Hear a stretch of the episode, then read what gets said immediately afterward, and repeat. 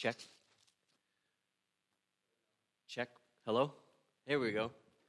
Okay. Good morning, everybody. Hello, hello. I'm glad you could be here with us this morning. I hope you are well. Let's get right into it. Uh, I'm really sorry that uh, we're late into letting y'all know about the plans for the summer and getting back together. Uh, phase two was a bit of surprise of a surprise to us this week, so I guess we can get haircuts. I guess gatherings can kind of begin. Uh, there's so many questions about what the coronavirus uh, restrictions are, what we're supposed to be doing as, as groups of people. We still see an effects of outbreak happen when gatherings do begin, and so we felt that it was best to go where we know uh, we'll have the best chance of not spreading it, and that's to be outdoors together for the time and uh, till things can get more figured out. So uh, we're going to start meeting together the first Sunday in July, July 5th, out in the courtyard here at the church, and uh, we'll be able to worship together. Masks will be optional. Um, we're beginning discussions about the plan to keep things sanitized here. Uh, we're talking to the renters about those things too, and so we need to get things uh, in order before we actually start meeting together. And so I appreciate your guys' patience. I appreciate that you gather here online with me to hear the Word of God and to, to be together as we can. We're seeing how the coronavirus will be playing out more. And, and now we also have the protests going on, and there's just a lot going on in our world right now. I know uh, I have been overwhelmed with uh, and called the prayer in the midst of all of this, just seeking God's face in, in what we're supposed to do as a church. What is our role as a church as these events as these events unfold? What are we supposed to do? And the thing that was put on my heart for this week, anyway, was that uh, God has given us, His church, the ministry of reconciliation. We are called to go and, and help man be reconciled to God, but it's also that we would help be reconcilers between man and man. We are ambassadors for Christ, making appeal for man. Be reconciled with God. This is a sin issue in our world. Be reconciled to God. And also for man to be reconciled to man. And at some point, as, as this all goes on, as this goes further down this path, at some point there needs to be dialogue. At some point, dialogue needs to happen instead of argument. And, and we as a church can help be the peacemakers to help people listen to each other so that reconciliation can happen, so that healing can begin in our land. If we can listen to each other's story, I think healing can begin. So we need to listen. I've placed this on our Facebook page, this, uh, this quote, and I'm, I'm going to read it here again because I think it's worth repeating. It says this As we begin to listen to each other's stories, things begin to change. We begin the movement from exclusion to inclusion. We begin the movement from fear to trust, from closedness to openness, from judgment and prejudice to forgiveness and understanding. It is the movement of the heart. Our heart needs to move, right? Our nation, our world needs a heart change that we believe that can only come from Jesus. Amen. So our lives are shaped by story. So it's important that we listen to each other's story. I am influenced by your story, and you are influenced by my story.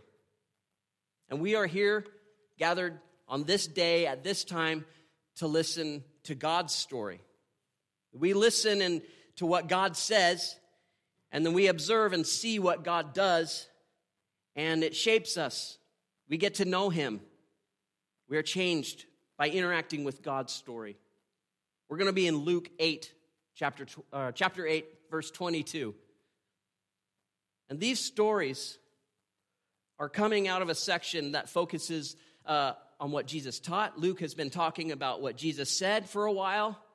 And now we're beginning a section of Luke that shows what Jesus does. And his actions back up his words. They all align, right?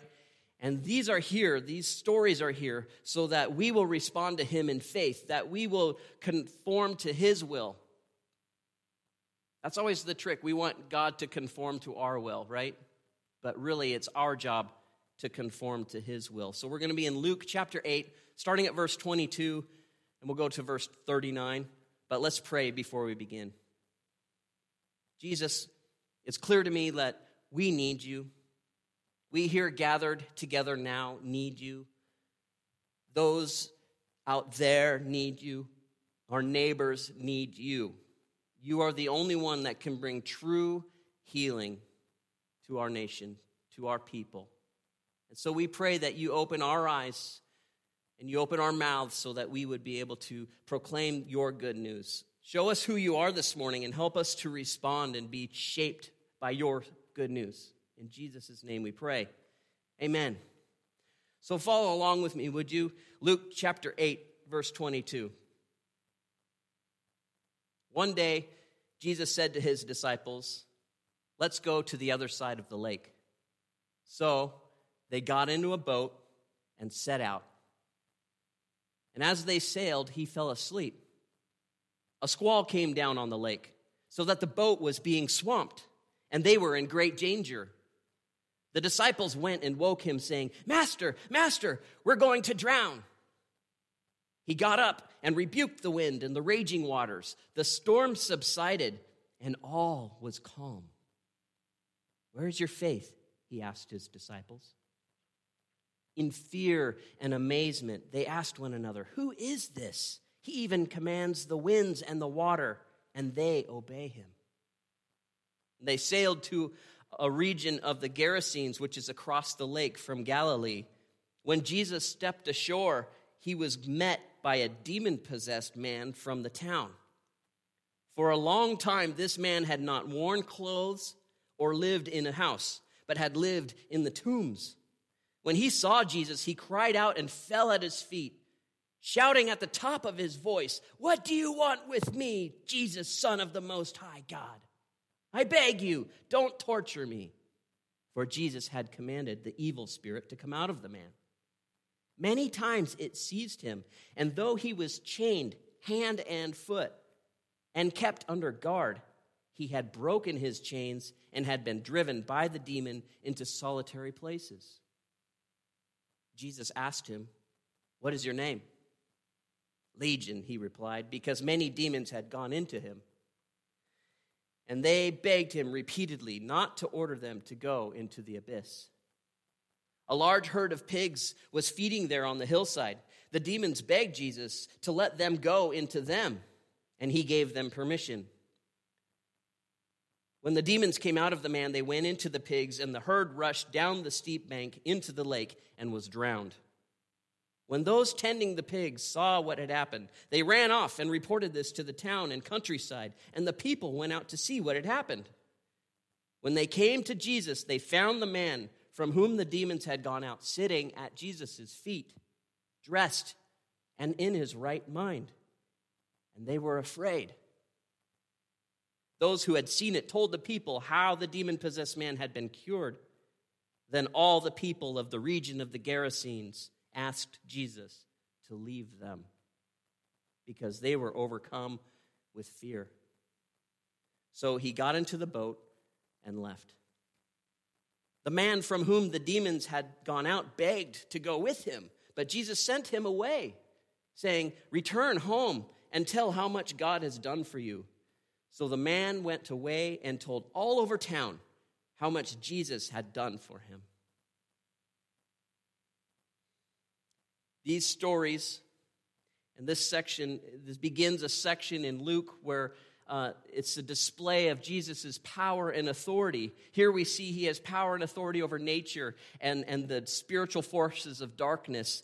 And later we'll hear stories about how Jesus has power and authority over sickness and even death. And so I'm going to take these two, these two stories where Jesus calms the sea and delivers the demon possessed man. We're going to talk to them, talk about them together the story of the crossing of the sea, or, or maybe it's the headline on your Bible is Jesus calms the storm. And if you're expecting me to go into on how Jesus calms the storms of our lives, uh, I'm sorry, I'm not going to go there with this one. This is not a story to get us to glean some allegorical meaning from it. This is not about us asking Jesus to stop the storm. And I've heard the songs, I've read the children's Bible study stories, but this isn't it. This is not about us asking Jesus to make our storms stop. If you want to be really scripturally accurate about storms, you will find that there are more stories about how God actually sends the storm, or that God is there in the midst of the storm, or that the dark storm is surrounding him, eyes from him. And in this story, where Jesus calms the storm, uh, is the focus is not on the storm. This focus is on the questions that follow the calming of the storm. And the questions are where is your faith? And the other question is who is this? He commands even the winds and the water, and they obey him.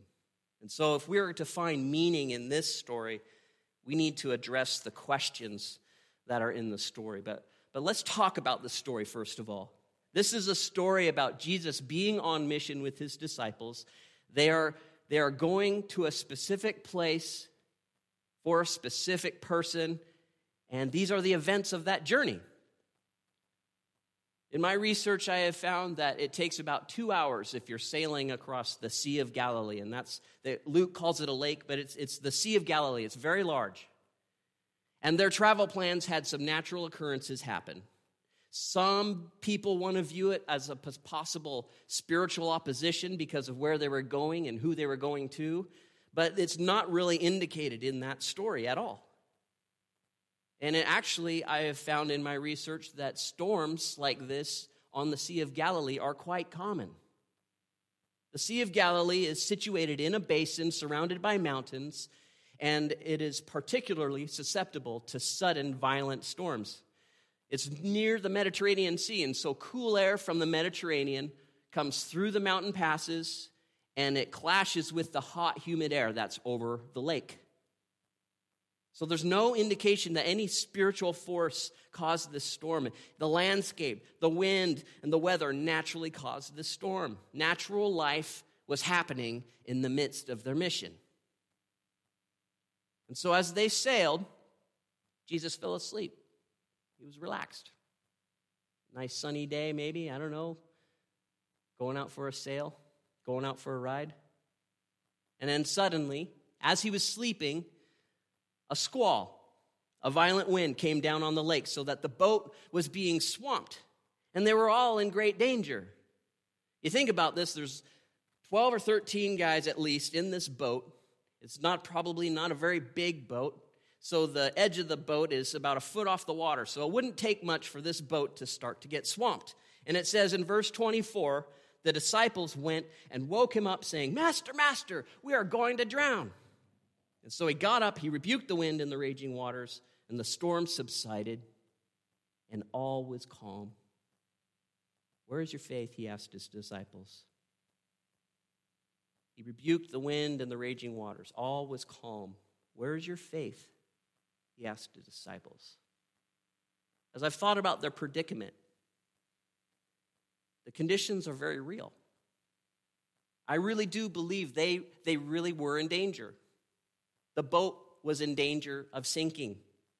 Remember, there's at least three fishermen on board here. They've spent a lot of time on water, probably this water, and they know what's happening.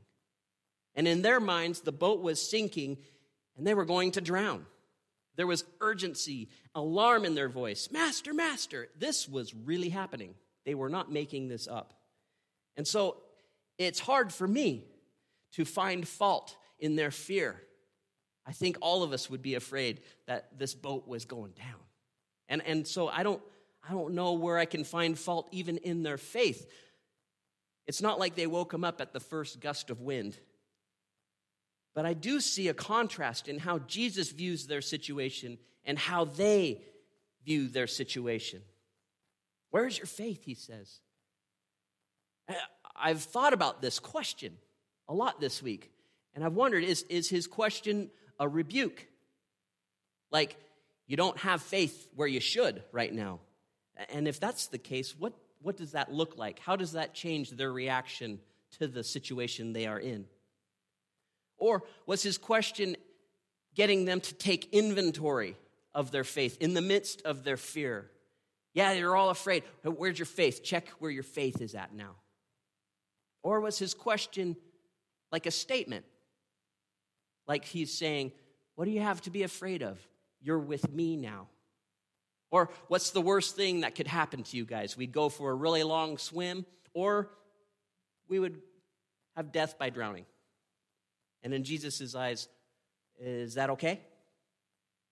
They had genuine fear and concern for their lives, and it was met by a genuine Savior. I also want to ponder what he actually did, the reality of the miracle. Let's stop and think for a second about what this story is describing because it's important. A violent windstorm suddenly comes upon you and your boat. You're just going out for a sail, sailboat ride, and all of a sudden you're on this three hour tour, a three hour tour, and there's no island to, to land on. There's no place to get to. I'll let you finish the song. The professor and Mary Ann The windiest place I know of around here, I just wanted to compare it to something. The windiest place I know of around here is either the gorge or like Lincoln City. And I know probably most of us have been at both places. If you've been in Lincoln City during a winter storm, you know how powerful it is.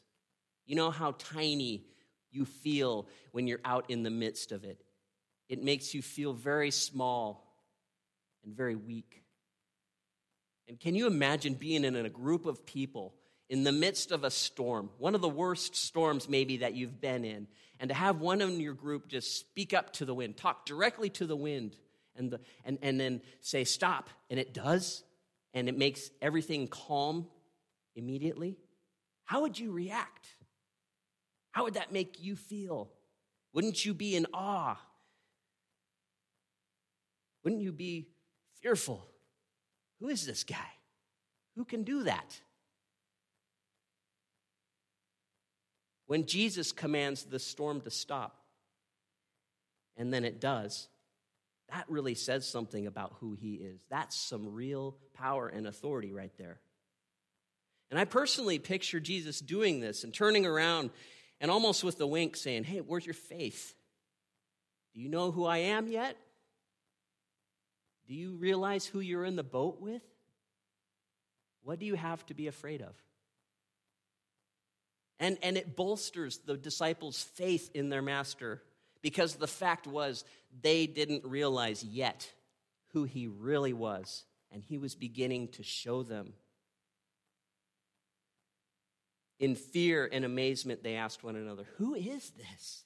He commands even the winds and the water, and they obey him. And so the storm subsided, and all was calm.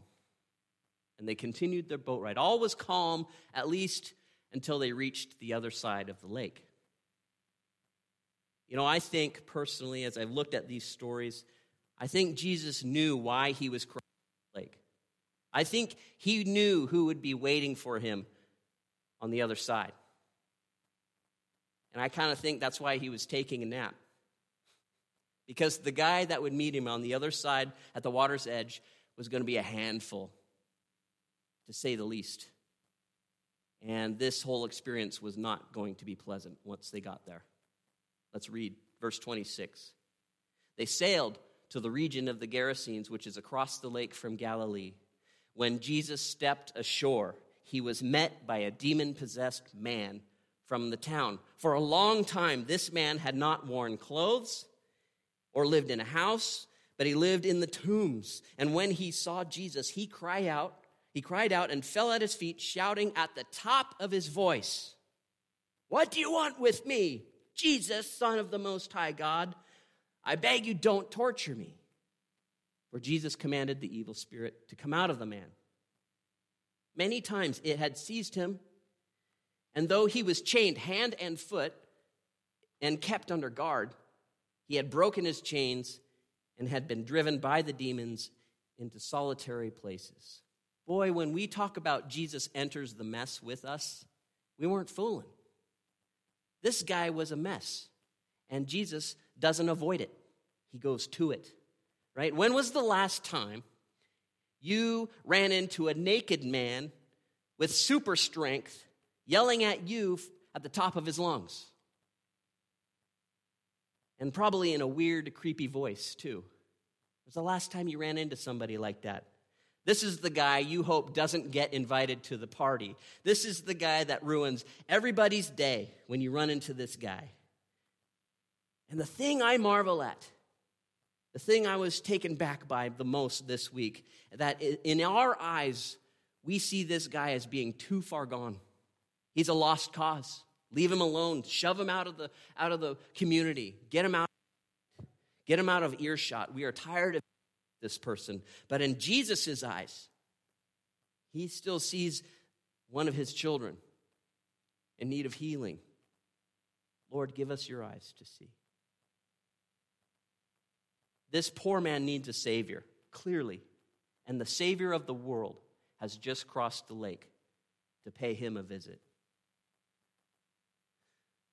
As we read through this, as I read through this interaction between Jesus and the demons in this man, let's pay attention to what the demons say, what, what they know about Christ, okay? We know that, the, that they know who he is, that he is Jesus, the Son of the Most High God, and they actually believe that. But let's continue on. Jesus asks them his name. What is your name? He says in verse 30, and the reply is Legion because many demons had gone into him, and they begged him repeatedly not to order them to go into the abyss. And a large herd of pigs was feeding on the hillside. The demons begged Jesus to let them go into them, and he gave them permission. When the demons came out of the man, they went into the pigs. The herd rushed down into the steep bank into the lake and were drowned. So the demons know who Jesus is. He is the Son of the Most High. They actually believe that. The demons also recognize that Jesus has power and authority over them, and they must do what he says. And as they talk to God in that interaction, they ask for alternatives. Don't have us do this over here, let us do that instead over there. Their theology about Jesus is spot on, yet, despite of their belief about him, they don't serve him. They seek to take from and destroy the lives of those made in God's image. These demons do not value people, they do not nurture and care for the creation. And I just want us to pause and think for a minute. Reflect on how their theology and our theology line up. Our beliefs line up, but our prayers and our practices and our values, they're supposed to be different, right? And as I've read through this and I've realized the similarities, it, it, it scares me a little bit. It, it makes me stop and think how is it supposed to be then? So let's now pay attention to how the people react to the work of Christ. Verse 34. When those tending the pigs saw what had happened, they ran off and reported what happened, and in, they reported this to the town and countryside. and the people went out to see what had happened. When they came to Jesus, they found the man from whom the demons had gone out sitting at Jesus' feet, dressed and in his right mind. And they were afraid, right? And those who had seen it told the people how the demon possessed man had been cured. Then all the people of the region of the Gerasenes asked Jesus to leave because they were overcome with fear. And so he got in the boat and left. Remember last week I was explaining how the light of Christ it delivers us. For those who want to come near to the light, it delivers us. But it but it also does something else. It also his light exposes the darkness that is around us and in us. You know, clearly there was no way this man could be humanly helped. There was no, uh, there was no way to even restrain this man. He would break the chains. Nothing could be done humanly for this man. But and, and yet, when he was rescued, their reaction to his rescuing is, is disturbing. It reveals things to us about people. It's almost as if the people are fine with this man being possessed or bound as long as he's out of their way, as long as he's out of their life, out of their comfort, as long as he's out of the town, they're fine with where he's at. They don't want to deal with it, they can't deal with it. And it's as if they'd rather have their herd of pigs than to see this man be rescued. How irreverent, if that's the case. And think about how God looks at each one of us. He looks at each one of us with delight, all of us fearfully and wonderfully made in His image by Him. And what were they afraid of? They asked Him to leave because of fear. They were overcome by fear. What were they afraid of? Were they asking themselves, what will Jesus take away from us next?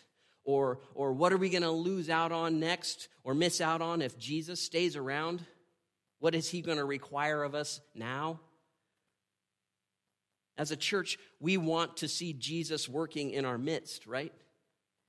It might have a great personal cost. Are we willing to pay it? Are we willing to rejoice as these people could have and should have rejoiced that this man was delivered at great cost to them. Verse 38 The man from whom the demons had gone out begged to go with him. But Jesus sent him away, saying, Return home and tell how much God has done for you. So the man went away and told all over town how much Jesus had done for him. Even though the town, even though the region asked Jesus to go, they rejected him. No one could deny what happened in this man's life. And this man didn't just narrate the story to them, I'm sure. I'm sure he preached. I'm sure he proclaimed with passion the good news of what Jesus did for him. And his story isn't just about how Jesus cleaned him up.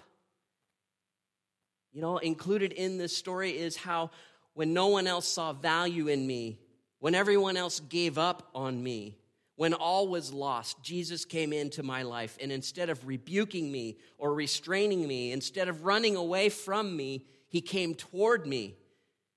When everyone else looked upon me with disgust, he looked upon me with compassion, and he rescued me, and he gave me life. He gave me new life because he loves me. Father, forgive us for not seeing people the way you see people Forgive us for not valuing others the way you do. Forgive us for pushing people away because we're uncomfortable with their pain. Help us to value people the way you do. Equip us to deal with tough circumstances. Help us to love our neighbor. Amen. So, these stories say something about God. I want to wrap it up by, by thinking about what do these stories actually say about God? And, and I know that I'm not going to include everything they say about God, but these are the ones that came to my mind. And, and, and I want us to think about the implications of it for us. Both of these stories reveal that God has definitive power and authority over nature and the spiritual realm. I am encouraged today to remember who I'm in the boat with. That no matter what happens, there is nothing to fear. No matter what force of nature, no matter or spirit of darkness comes against us, there's nothing to fear. No power of hell, no scheme of man can ever pluck me from his hand, right? These stories also display that uh, God values human beings very much. We all know that. But you can't deny the fact that he does seem to go out of his way on a regular basis in the Gospels for those who are poor, the outcast, the marginalized. The thing I kept asking myself this week was Did Jesus cross the sea just for this guy? And Yes, I kind of think he did. And I think that's very compassionate of him. I think Jesus heard stories about this man. This man was legendary. This poor man, he's naked, he's crazy, he's isolated. Jesus went to this guy. And you know what Jesus did? He restored this man's relationship with his community. He was outcast, he was marginalized, and Jesus comes in, heals him, and brings him back into community with his people. He reconciled them. He reconciled that man to God, and he reconciled that man to his community. I also see that God is willing to spend a lot of our resources to rescue just one person. And so I'm asking myself, am I going to celebrate with him when he rescues? Will we join or will we withdraw? Will we say, We don't want you over here, Jesus?